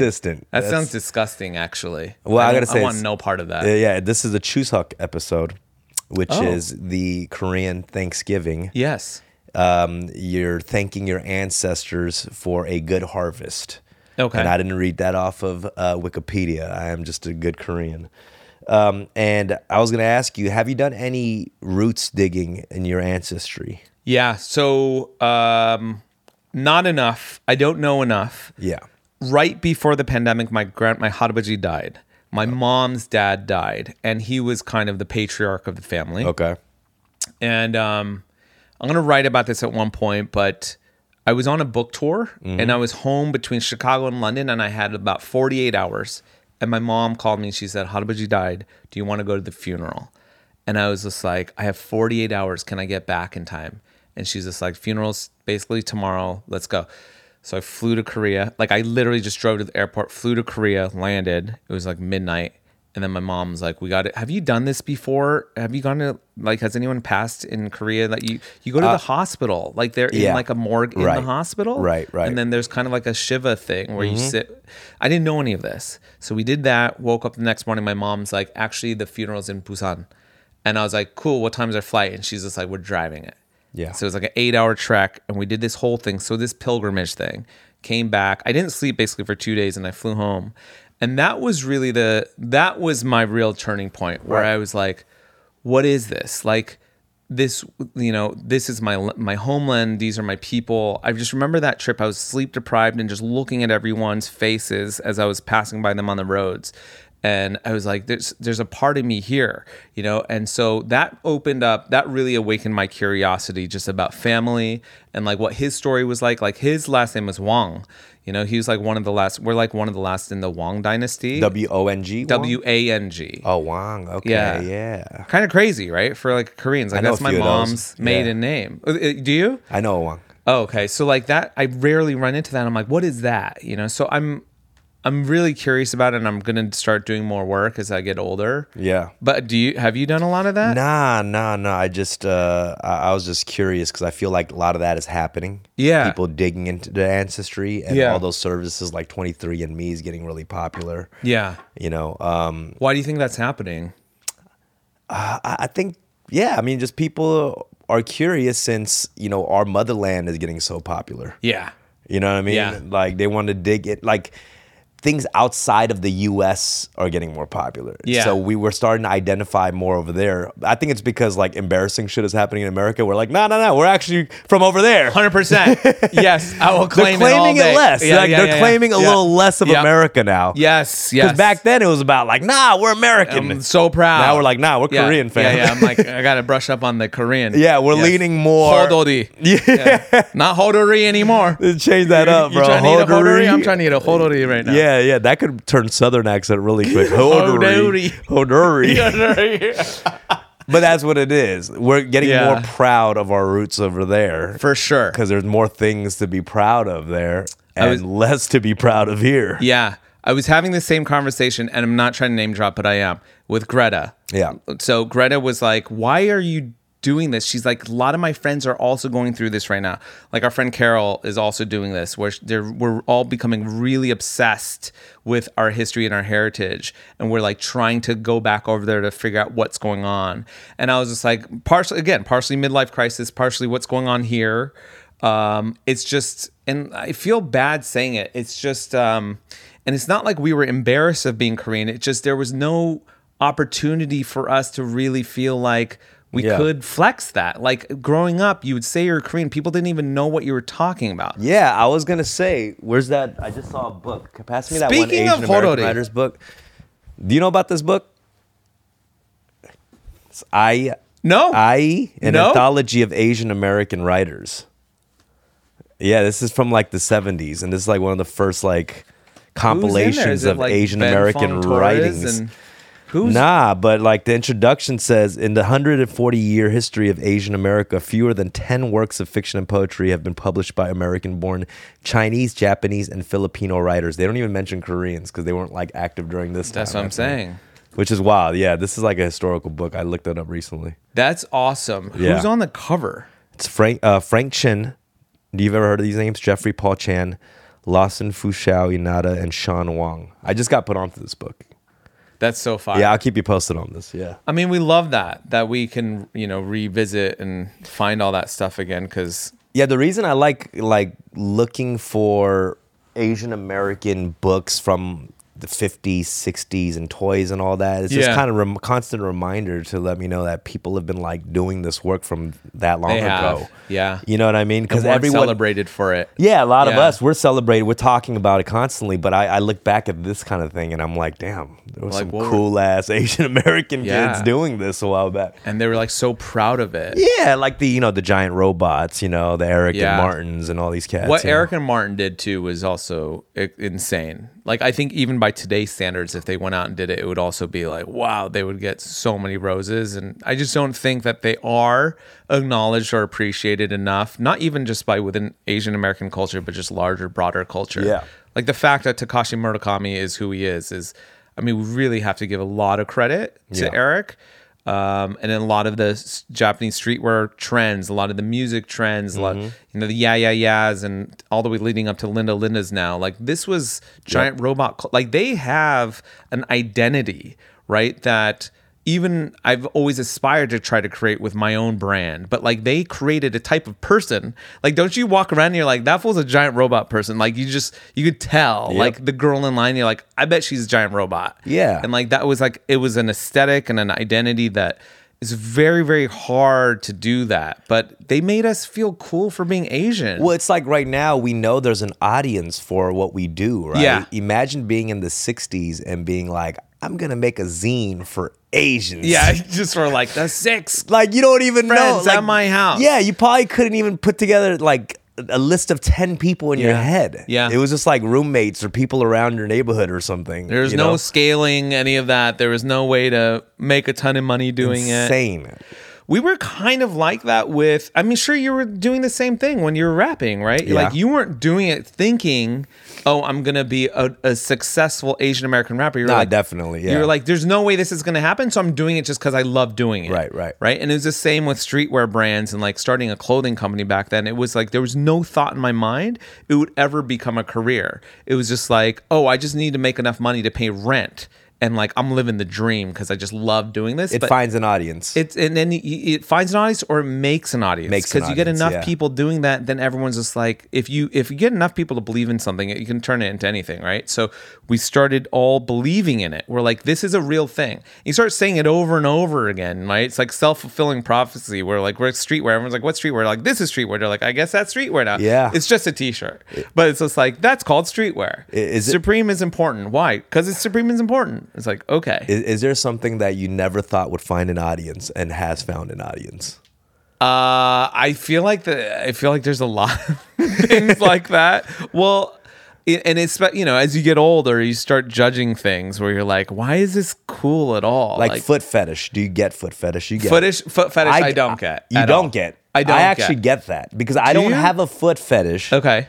But when I see feet, I'm like, okay, I could see how people could be attracted to feet. Okay, so You know what I mean? Feet for Maybe me you don't. is n- Yeah. I don't. Okay. so it's not a for many people it's a deal breaker. The feet, How about hands? not a deal breaker. I also have very low low standards. Can I'm you find realizing. hands sexually attractive? On, Yeah, on a- actually, absolutely. Okay. You know what I just r learned Yeah. the other week was that if a girl compliments a man's hands and says like, "I like your hands," she wants to have sex with him. Have you heard this? I have not heard that. I I, wish we had a woman on the show right now who could maybe you can ask. don't Steffi know if it's because g- girls have been like, oh my God, your hands are so pretty. And said they're That's- girly.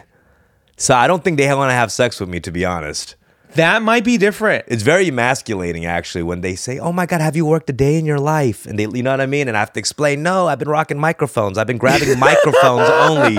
I'm not grabbing ch- jackhammers and sledgehammer. I'm grabbing microphones, and microphones are are a smooth. That's an interesting one. I haven't Mechanical asked, object. but I asked around about this, and I said, "Is this a real thing?" And e- every woman was just like, "Oh yeah." Like if we ever compliment a guy on their hands, I don't know about in that way, but just like on their hands, th- they want. And I'm like, "What is that?" They're like, "I don't something with grabbing or." There's something sexual about the hands. Okay. And it made me immediately think of my wife when we first started dating. She'd always talk about how big and m- like she's like, I love your hands. They're so big. And I was just like, okay. Mm. Didn't think anything of it at the time. But now I knew what was going on. Yeah. I know what was happening. She hasn't said it in a very long time. but um, well, I I think as things progress in technology, there's gonna be men with less calluses on their hands, right? totally. Are, are, and less use using their hands less. Yeah. Yeah. There's still something attractive, I think, to women with like masculine hands and arms. They t- I've heard girls talk about veins. They Veins in love the- veins sticking because out. it shows that you can use your you can use your body like you're you're u- doing strenuous exercise yeah. No one Okay. talks about n- being, eh, n- you know, familiar with AI. no that's not i That's don't not think hot that's yet. particularly sexy i've learned this from spending the last few years in web 3 and talking about nfts Got you. didn't necessarily appeal much to the women Yeah. they they well women are into it but in terms of trying to attract anybody i don't think it necessarily worked didn't. my wife wasn't really that she wasn't into she that. didn't think i was necessarily But any sexier for for being into But she was NFTs. in when to you making clothing, sew, cut, and sewing things. Is Not that- at all. Is that hot? I don't know. I don't think that was hot tour. I think what was hot tour was the idea of me asking her at a certain point, "Hey, Uh, it looks like if we ever get married down the road, I might just be a streetwear guy. Is that okay with you? Yeah. And she said, I can tell it makes you happy. As long as you're doing what's happy, what makes you happy, you'll figure it out. And so that was my, but she's never been super interested in streetwear. Like she Yeah. couldn't care less, which is great to me because like I like to go home and I don't have to sit there and talk about what Hypebeast said today about what complexes 25 power players of streetwear list look like. Like I don't have to hear about that. Yeah. Which some people want to. I don't want to hear about that when I get home. And she's just like, that's great. Also, when I get home and I'm like, oh, I met so and so today, you know, I hung out with like Futura or something. And she's just like, oh, that's great. Anyways, like pick up your socks, you know, like it's not, it doesn't really appeal to her. So more the fact that I get to, that I'm doing something I love, that I have the ambition to see something through. I think that's always appealing and attractive to most people, Mm. right? But not necessarily like the contents of streetwear or Yeah. AI or NFTs or anything like that. Are, are we? Is streetwear gonna be the permanent term for that genre of clothing? I think it is. I also don't know how It's much here to stay. longer will like capitalize on it as like a marketable term. It just is what it is. It's Yeah. just it's just streetwear. It- it- I remember the moment where it was starting to really gain traction. The word's been around since the early 80s. I remember right? Vision Streetwear. Vision Streetwear, which is They really branded that on the. they like yeah and there was another brand called tribal streetwear Yeah. which tribal to me was actually more of a streetwear brand is tribal the break dancing? yes Okay. Yeah. they yeah, did yeah. a lot of breakdancing Yeah, I but they remember. also sponsor skaters bobby ruiz shout out bobby tribal f- down in san diego and they really knew how and s- to me streetwear has always been about mixing subcultures right so it's like you're not just a hip-hop brand you're not just a skate brand you're both and so tribal really exemplified that to me and they were tribal streetwear um, Stussy is always looked at as the pioneer because they were a surf brand that used graffiti and hip hop aesthetic in their styling and and the graphics and their logo flips that was like very hip hop, but it was you know Sean Stussy, a surfboard shaper out of Orange County, California. But bef- even before Sean, right, what Craig Stessic was documenting with the Z Boys in Dogtown in the late '70s in Venice, and if you look at Peter Schroff with like Schroff surfboard, so a lot of surfers were already starting to take graffiti elements, you know, hip hop elements, and like put them into surf design. Yeah. And so like that was that clash of different subcultures coming together. Yeah, yeah, yeah. That opened up, you know, 20 years later we started talking about streetwear and then 20 years after that it became just fashion. Let me ask you this: hanbok, which is a traditional Korean garment from dating back hundreds of years ago. Do you like the design? Be honest. As far as what? Is it appealing to you? like Is it ugly? Is it I don't get it. but I think so? uh, once again we got to re- remember context. yeah. So whatever was happening back then, that was the fire shit. Like that's what people Yeah. thought was hot. I, I like the I like the women's hanbok. I don't know if I love the men's hanbok. It looks a little silly by 2023 standards. Yeah, like tongue in the hat. The the women's hanbok kind of aged. Do you see? Like, is that the is that a more modern one or what? This is the men's. He's showing is- like a more modern version of it. Oh, that's the original joint. I'm not a fan. I don't know. I don't think it's. Also, you're showing me a weird one where he's wearing like New Balances. like They're like selling that on Essence. The, the uh, you know the yeah. well, the, the average Korean in Korea loves New Balance. By the way, it's like that, Loves that look of the the the regular tight jeans Yes, with New Balance. with the New Balance. That's the standard Korean look. That's like Yes. the modern hanbok. and, and not and not New Balance in a, in like the westernized fashion sense No, of it's a like we're diff- wearing it as like a dad Right. shoe and it became like a trail shoe, but more in like a it's the modern version of the Humboldt. Yeah, it is. It is the Korean style is very specific. Like just the things that like my dad is interested in wearing, and my mom, and then when you go out there and you see how native Korean people dress, it's like it's it's understated. There's like a lot of neutrals and like colors like that. Um, a lot of grays, like it's subdued. The fits of them, I don't know. It's just like it's it's always like interesting to me to see how native Koreans dress who aren't interested in fashion or trying to look fashionable. Right. And it's just like more out of utility, you know, where it's like a really specific thing. I can't really put my finger on it, but And they love that. Um, it's like if New York has tote bags to carry around your stuff, they have that that one zip, yeah, w- the Holder little thing? like um like a it's what like is a that called? pouch or like, a, a, a pouch. Yeah, yeah, They carry and then they that carry around. that. But it's like there's no strap. Like they There's no strap. a It's whole that- hand is occupied with that. thing. Every manager or somebody has like that pouch, little that pouch. zip. You know what, what I'm talking about? What is that called? Man pouch, basically. It's a man pouch. They have the Goyard one, right? Usually. Yeah, there's no Yes. strap. It's not, you know, New York is like all about the totes, you know, but totes, I think there's a little bit more security with a strap. yeah. Your shoulder is going to block the hamburglar from ripping that bag away from you. The pouch, oh, you know why New York doesn't, I mean, Korea doesn't need that security. you got the CCTV. there's, no, everywhere. there's, there's nobody robbing you over there. oh, no, no, no. So you could loosely carry brother. around this pouch. Big Hyung is watching. Big Young is watching. Hyung is watching. Yeah, but that pouch is popular. The New Balance, this s- particular fit of the jeans is is really popular. Um, that that's I like to judge it by, you know, obviously there are fashionable people in Korea, but the general public. Yeah, general public, the people who don't necessarily want to be on top of all the trends. Mm-hmm. Yeah, it's like a really specific style of dress. you you've noticed. Um, is there any p- other you know things you've observed in Korea? Your recent trip that you found fascinating? Um, oh my god, so much all that. I mean, look, the food is insane.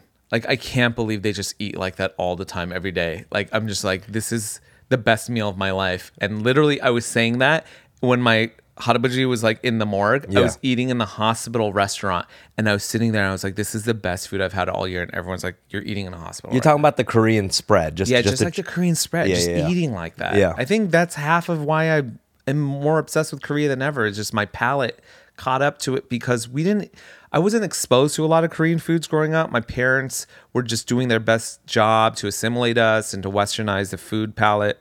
And so there's something that happened where eventually, I mean, you got to think, right? For thousands of years, our people are in one place of the world. And in one generation, we we get uprooted and we That's get dropped true. off here.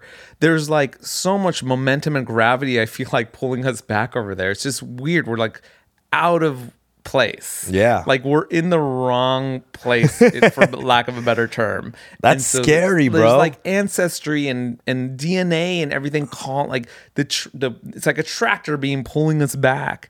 And I feel that the older I get, I'm like, God, it's like, Sucking me back into Korea. Like every time Yeah. I'm there, I'm like, I can't leave. Like they want me back into mothership. Yeah, yeah. I was gonna ask you. So you're talking about how your parents were trying to accommodate you on the Western Yeah. palate and stuff. Like, Yeah. what do you remember any like American food that your parents were trying to attempt at the household? Yes. Uh, my mom made, and I gotta say, attempt is like she she actually nailed it. I think She did. She She killed she it. made Okay. really good what she called pork chops. I think they were more like chops, okay. breaded cutlets, but she called them pork chops, Like tonkatsu kind of thing. tonkatsu. It was it was basically tonkatsu. yeah, but she was trying to She's present like, it "These as are- a pork chop. These are pork chops. okay. Um, she made a lot of spaghetti, and then Spaghetti. we ate a lot of Kentucky Fried Chicken. Yep. a lot. Oh of my god, Kentucky me Fried too. Chicken. The chicken littles, Koreans go crazy with the KFC. the KFC, Uh, the hot wings was the big thing. hot wings. It was always the order of hot wings and all the sides. we lo- like Korean Fried Chicken. Really, that's what the KFC said. That's probably why they changed it from Kentucky Fried Chicken to KFC because K really became about the Korean. We didn't have Korean fried chicken back then in, in LA. Oh, I'm just saying, like Yeah, the yeah, yeah, name. but, uh, K- yeah, KFC. yeah. But, do you remember when like we didn't really what have about that? Pelicana? I didn't grow up on. Did you grow? We didn't have that back then, right? Or did we? We did because I We remember did? the the jingle. Pelicana y chicken remember. y chacho- Do you remember this? Nah, I jingle? just grew up on KFC. It was like the Tito's Tacos chant at the time. Okay. Like everyone sang the Pelicana song. Yeah. And actually, Pelicana kind of, it's the same, I think, from when we were kids. It's really good. Korean fried chicken is killing right now. It's man. crazy. it's like there's so many chains and new ones. And I- I'm down for all of it. Yeah. Like I'm here for it all. Um, BBQ wings. I'm trying to think anything else. My mom, we didn't, we really didn't get a lot of exposure to Korean food. Um, Spaghetti is a big one. I Spaghetti think that was big. Koreans always try. My mom killed spaghetti too. did your mom ever put spaghetti sauce on the rice? Oh yeah. Oh yeah. That tastes so much better to me than noodles. and also the, the the like sliced sausages. slice little sausages Yeah, on yeah, everything with ketchup. scrambled eggs on ketchup. Yeah. With- okay. Where did they all learn this? because how is it this is like the the version of i you know one like recently i'm like who taught us all to blow into the nintendo cartridge we didn't have the internet back true. then right like how did we know left left right right like unless we all read nintendo power like how did we all know the same tricks on video games when we didn't have the internet Yeah, like they didn't. Yeah, they didn't go on any blog either. Um, Right. now it's like parents share stuff on like cacao. So The- there's like yes. cacao chains going Yes. around, my but parents are so about where, that where were they on like during that time? I That's guess what it I'm was just saying. word of mouth. My parents, they immigrate, they left Korea and they set up in Sulphur, Oklahoma. And my mom somehow knew to chop up Vienna sausages so and they're just like, smoked what, sausages. what are you cooking at the crib over there? Like they're just asking each other or what? I don't know. but there's no other Koreans. So are they like learning from? Because if you think about it, a lot of the food that we grew up eating was kind of white trash food, Yeah. right? Like we ate a lot of that Vienna sausages and tater tots and like pound cake and stuff like that. Sara do Lee you, do pound you cake. think that two Korean families living by, like one in the West Coast, one in the East Coast, could have come up with very similar cuisine using the same resources? I, I think that's what was happening. that's what that's what was happening. Yeah, because I grew up, I was born in Baltimore. Yeah. And, you know, so I spent some years there, but when I came out here, we were all eating the same, putting the ketchup on everything. Like when I would go to school and be putting ketchup on scrambled eggs, Yeah. everyone would be like, dude, are you white trash? Right. Like, why are you doing that? And I'm like, it's, and I was like, this is not a Korean thing. so they were grabbing things that really worked with their palate. Yes. And created similar dishes. yeah. And it's like its insane. own version of there needs to be a restaurant for this, What? like a Korean white trash I've restaurant. noticed that a lot of Korean restaurants don't serve just the stuff you really grow up in the uh, the Like, what is yellow that? trash household, yeah, the Asian trash the household. Asian trash household. Yeah. but like that, like Roy needs to do that. Like Yeah. that's, I feel like best friend is like a version or something like that, where he- he's like you're pulling elements of this. It was such a specific. It was like our version of Spam. Korean Chinese food. More spam dishes. Lots of spam. I noticed a lot of Korean restaurants don't use the the real spam. What's the fake? It's like a spam? Korean like ham kind of thing. It's not spam though. They like you know like the- There's a fake version of a fake meat. it's like when they say spam, but it's like ham. It's like Oh, ham it's like slices, and it's salted not ham? it's not spam. Oh, I know what you're saying. don't- do you know what I'm It's- talking yeah, about? Yeah, yeah, yeah. It's it's um yeah. I It know has exactly a what more you're saying. fleshy kind yes. of look to yeah, it. Yeah, yeah, yeah. That's not spam. It's not spam. I, kn- I know spam when I'm presented spam, and that's not What is spam. this? I'm telling you, like pudetjiga. You know when you get Yes. order pudetjiga at Yeah. a Korean restaurant, it's not spam in the- there. it's and something else. Yes. And it's They're like cutting corners. that kind of color. It's not uh, the spam color. Yeah, don't try to troll me in the comments too. I know where you're headed with this. It's not it's not spam though. It's like a fake cheaper spam. Is that what it is? It's a cost thing. I think it's a, I think spam is kind of expensive actually. Spam. I have a spam story. Want to hear it? Yeah, please. So when I was first starting the brand, I didn't have any money. And so I was moving around a lot and I had this box of stuff that I'd carried with me f- through three different Yeah. moves over like 5 years.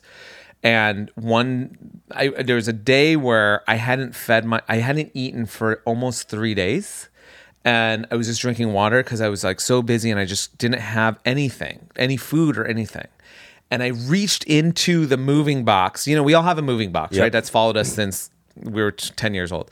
And so I, f- I was like, what do I have? And I found spam. And I was just like, I blew the dust off. I'm looking at the can. And I was just like, did this thing, when did this expire? Where's the expiration date? And there's like a serial code on the bottom. Yeah. And there's a phone number. Yeah. So I called the phone number. Okay. And this woman's like, Hi, how can I help you? And I'm like, Hey, I found this can. I'm really hungry. I want to eat it, but I can't tell when it expired. And she's like, Read the last few digits. And I was just like, Blah, blah, blah. It's like, Oh, four. And she's just like, Okay. She's like, That means it expires next year in 2004. Oh, wow. And I was just like, Oh, great. And she's just like, But do you want to hear a little secret? And I was just like, Yes. And she goes, We don't know when it expires. And I was like, Are you serious? She's just like, You could probably eat that 100 years from now and it'll be exactly the same. They just have to put an expiration. They date. have to. It's like a, I, I don't even FDA think it's thing. a legal FDA thing. I think it's like a customer comfort thing. Do you know this? I got you. A lot of expiration dates are just there Yep. for the customers. Yep, yep. Just to help sell But the that's product. so crazy. So you blow the dust off, you see a number, you call the number. She probably blew the dust off the phone Totally. because no one called she was that so number. happy. It was like Hello? that Vice episode in North Korea when they visit the girls playing ping pong. She's Yeah. like, it's the first time in two years. She's just like this. Yeah, yeah. It's, Yeah, that was her. it's Boom. a pink spam phone. yeah, Like, it picks Spam home. It's Mrs. Spam herself. oh my god. I tore that can open. I ate it raw dog. And it was fine. I just ate it. That jelly, the weird jelly and all that. I just I ate the whole thing and tasted amazing. I don't remember the last time I ate spam raw. That's crazy. It's crazy to do. That is like the crazy. Vienna sausages. You remember eating that raw I dog? never was a big Vienna sausage fan. Not gonna that was lie. like a thing though. It's a in the different Korean texture than spam, households. though. Oh my god, it was crazy. It's a different It was texture. crazy. It Yeah. was kind of like uh it was kind of like almost like creamy. It was It's very weird. creamy. It's yeah, very it was creamy. Really, a little too creamy for my taste. Strange product. Yeah, I know that's Really a big strange Filipino. product. It's more of a Filipino Oh. joint, I think. Vienna. I mean, I grew up on it too. Yeah, yeah, yeah. But we were Yeah. more. s- Well, there's a Vienna family and there's a spam family. I was a spam family. I get it. You Did know what I you mean? guys eat the Spamly. pound cake?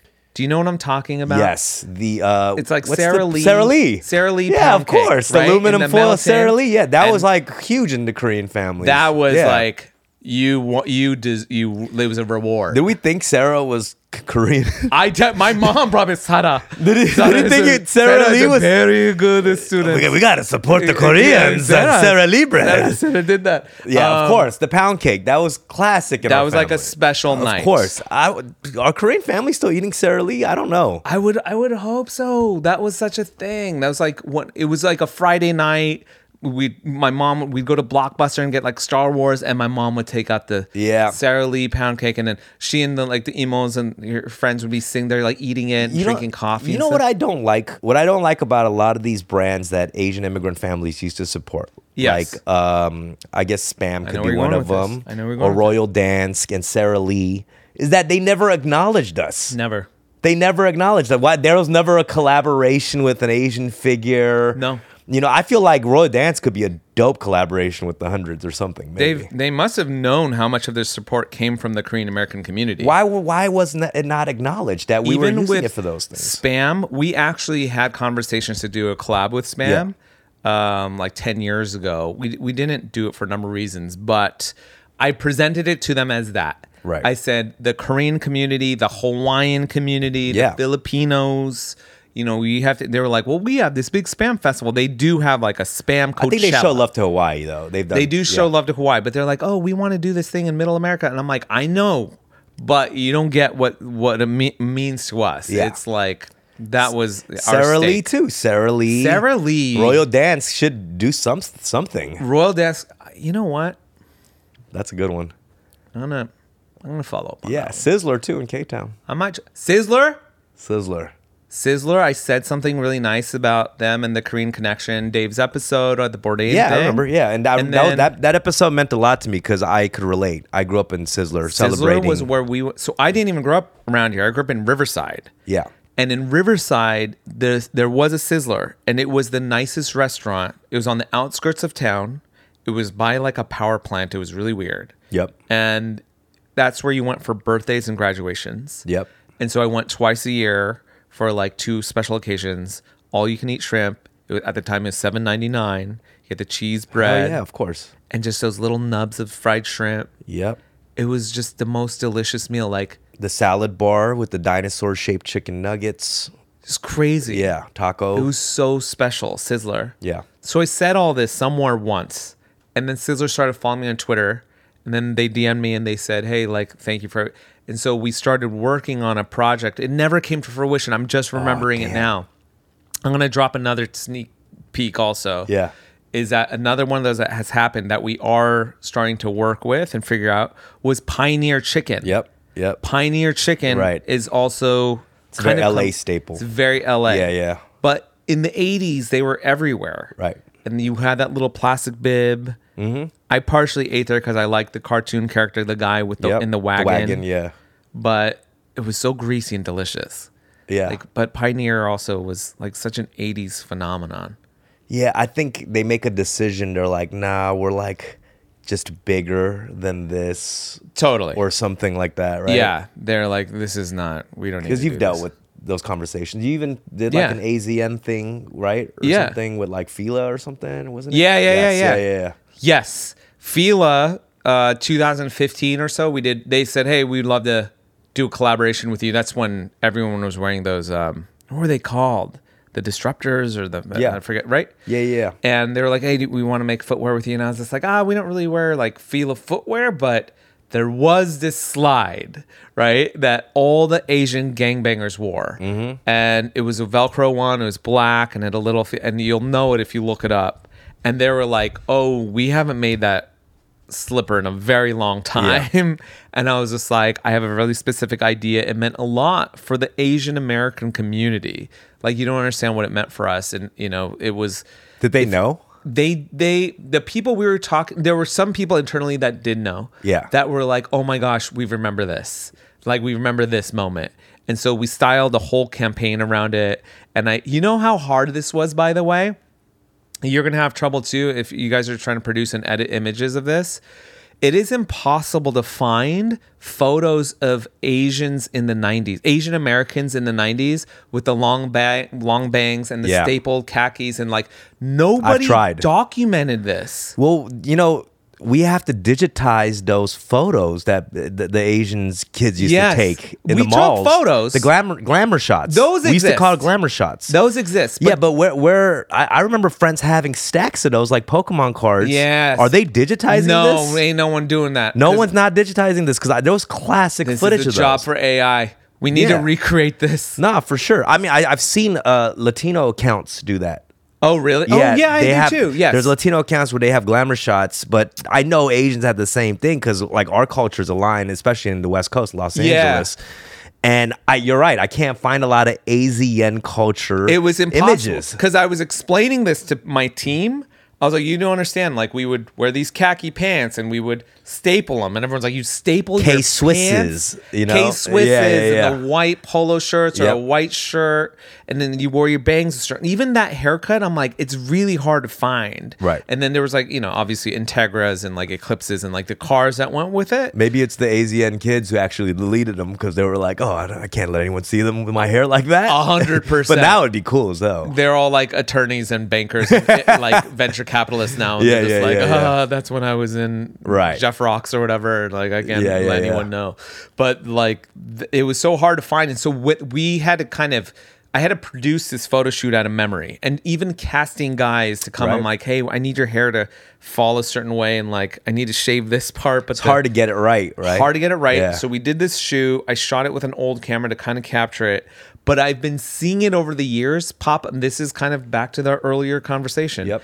I've been seeing it used as like, hey, do you remember in the 90s when Asians look like Yeah. like people think that photo is from the 90s. I shot it in like 2016. I'm in the photo. That's funny. You know, I'm dressed as like one of those guys and like with a white, remember just like plain white snapbacks, like Yeah. not even letters on them, just like the tagger belt, like just white Yep, shirt, yep. white snapback. I'm wearing that, and people are like, "Oh, this is a you know Asians in the '90s. This is a meme," and those are those go viral on those Asian American accounts every now that, and then. that's why I'm saying it's so important we document that contemporary Totally. like uh you know Asian American history. Yes. You know, and like the giant robots and stuff, they really did that early on. That, that was even did. before AZN culture. they did, And Yeah. I find it so fascinating that people documenting that. And even in Korea, I feel like they don't salvage a lot of that history. No. From the early 90s to the 80s to even the 70s. me, I'm obsessed with that era of K-pop, and even trying to find a lot of those You videos can't. that I watch, they, they don't exist or they're so It's- bad quality. You go to the museum, it's like ceramics from the 1800s Yeah. or like 2025. Like it's there's nothing in Nothing between. in between. It's, you know, it's just like a forgotten history. It's crazy. But we all know it. And so we're all talking about it like, yeah, yeah, but then there's no evidence of it online. nah. And it trips me out because it's like in a time when you're like, oh, everything exists online. Like everything I've ever said and done is on the internet. You could search it if you wanted to cancel me. But it's like you can't find that. Right. Like that everyone did that. Like where did that go? I mean, I, I I wonder about that. This could be another conversation about who has the priority in the algorithm. You know, like uh, Right. Getty images and things like totally that. You know, totally they're really and they're dictating the narrative Right, of like right. how we're going to remember the 90s That's what I'm saying. we're not going to include these people as a part of Like it the priority is the red carpet. you know? yes yeah crazy. totally Like exactly, and that's going to be known as what's mainstream culture. But All right. Well, uh, Bobby Hundreds, you are one of the smartest men that I know in my circle. 100%. Yeah. oh my god, Yeah. thanks. I don't think I'm smart, but I talk a lot. Yeah, no, and you stay curious uh, about I am curious. everything in Yeah. life, and I follow everything you put out for years and years, man. Thanks, man. I, I love you, Appreciate it. brother. Thank you Um, so much. Thanks for coming on the show again. Thank you. Thanks, uh, everybody. Bobby Hundreds always got something up his sleeve. Always. Always something next. What's next? What is next? What's next? I don't know. I am fascinated by AI, but I'm not capitalizing on and, and I'm kind of more observing what's happening. Yeah. Um, but for me, more than anything, just more writing. Working on another book. I have a couple books out. But more in working on a Korea. fiction book. Trying to do more stuff in trying Korea. to do more in Korea. And um, the hundreds is 20 years strong, and we look to be around for another 20 years. 20 years. and so we're just pushing the gas right now trying Okay. to trying to really do you know we're we're a legacy brand at this point which has its own challenges but also its own glories like So you we do just- want to, you really do want to do hundreds for another 20 years. i hope it exists forever i mean it's Okay. really the story of my life uh, do i want to work on it all day long like i've literally been running around doing like photo shoots like Yeah. i'm shooting the photos still right. doing lookbooks. Do I want to be doing that when I'm 50? Not really. I always this is the last thing I'll say. I love streetwear. I love the hundreds. It's Yeah. it's my life. I love streetwear. I really could not care less about the industry, about like the media, the gossip side, the politics. Yeah. It really really bums me out. And so that's the part I wrestle with a lot in my career. And I think a lot of people can identify with that. You might love your job, but you just don't love the politics around it Yeah. the drama, the stupidity. You're like, but the actual craft of it is amazing. Like every morning I wake up, I'm like, I can't believe I get to design a t-shirt today. Yeah. I love that shit. But the drama becomes the entertainment part of it all, right? it can become Yeah, the entertainment yeah. part. But when it comes to like, oh, I drew this t-shirt and I love it, but like, oh, we can't put you in this store because you weren't on the 25 power players of complex list or something as stupid as that. Yeah. It's just like, what is this? You know, like we Oh, was got that a into- thing that happened recently? that did not happen specifically, but that's something that I could see happening. Yeah, yeah. Right. So it's like that part of it I'm not really connected to and I don't really have much to do with anymore. And I and I'm very relieved where I'm like, oh, that happened, I don't care. Like people will be like, oh, so and so have beef, or did you see what so and so said? I'm like, I muted all that stuff on Twitter. I don't see any of it. I, I don't know about your beef history. Was there ever a point that it- something drove you to be public about somebody you hate? Yeah, I mean, not outright hate, but I, you know, my beef history was, and everyone knows this if you've read the book, especially, and people back then. Yeah. I had a thing with Pharrell, right? Because Pharrell at the time had a skate team, and he was skating a lot, skateboard P. Yeah. And uh, a friend of ours made a shirt that said Pharrell can't skate. Mm. And that was a sentiment that was going around a lot in skate culture at the time. And I posted it on my blog and it started a beef, quote unquote beef Right. right? So like you have s- everything from that, and then like Lupe Fiasco went onto a podcast and said Bobby's a hater for like doing that stuff to Pharrell, and okay. I was just like, I don't know what's going on. Pharrell and I are obviously cool. We have another BBC in the hundreds collaboration coming out soon. Yeah. Um, but you know that kind of stuff happens, and a lot of it was in those years.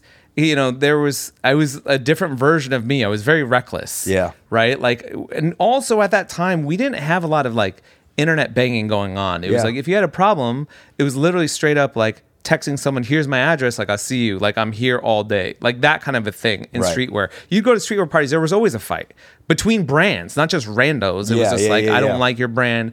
You stole this graphic from us." We would fight about Yeah. that. Like that's just that was that era that we came from, but also we were so young and reckless and I just didn't care. Now I'm obviously tired. I'm but I also have enough under my belt where I'm like, I don't need to prove anything anymore. And anybody can say whatever they want. And like people can hate on the brand. Like, I couldn't care less. Yeah. Because I've established a legacy, you know, and you get to this really amazing point in your career where your reputation just kind of precedes you. So now I walk into rooms and people are like, oh, I, I know what you did. And I'm like, cool. Like, I don't have to get out there and self aggrandize or, you know, be braggadocious about who I am. I'm like, cool. Like, you know the work. Okay. Like, you know I do Yeah. work, right? Okay, cool. Like, I'm a real person. Yeah, yeah, I'm a yeah. responsible guy. Okay. What if you said you were just en- just as energized as before to keep these beefs alive? Uh, That would be ca- toxic and chaotic. And there are a lot of figures in streetwear that still are. Oh, okay. And I love them for that. Yeah. They're always still starting drama and people that are older than us. You call it still bitter. toxic. I call it not washed. That's yes, what I there call you go. it, all And right? I and I love I, you need that. You know, to me that's real streetwear, and so I love to see that happening. But I'm just at a point in my age in life, and also I just I care about the opinions of my family, and that's pretty much about it. Right? Like I hear what people are saying. Sometimes it hurts. Sometimes I care. But most of the time I'm like, whatever. If I just wait five minutes, it's on to the next bit of news. So it's just like nothing really sticks anymore. And it's just that's the nature of the internet. Just do your work. I like doing the work, I put my head down, take care of the people around me, hang out with friends that I like and love. Yeah. That's all there is to do. I'd like to see you guys make more clothes for the elderly. I mean, I'm getting pretty much up there. So streetwear is for the hundreds is for all ages. I've seen a lot of streetwear companies exploit the elderly and dress them up in youth They- culture they clothes, but how do. about clothes for them? specifically Just, designed just for them. articulated for them, maybe just more of like a Some Ajima patterns that they'll like. a little bit more of a hunched back that the curvature of the silhouette. You said it, maybe not me, all adopts. Um, just some weakened joints, Just a little bit, something. something a little bit more support, maybe just in for the joint that. areas. Exactly. The shoes, more the sole support. Yeah, exactly. It's gonna be our generation to do that because we're gonna grow up and be like, why doesn't this exist? I'll do it. And then we'll make it for us, and we're, we're gonna look fly. You're right, though. A lot of streetwear brands out there exploiting these older people. Well, also TikTokers on every bu- social media Right. influencer. But all right, on that note, Bobby Okay. Hundreds. Tune in next week for another episode of Fun with Dumb, y'all. Peace.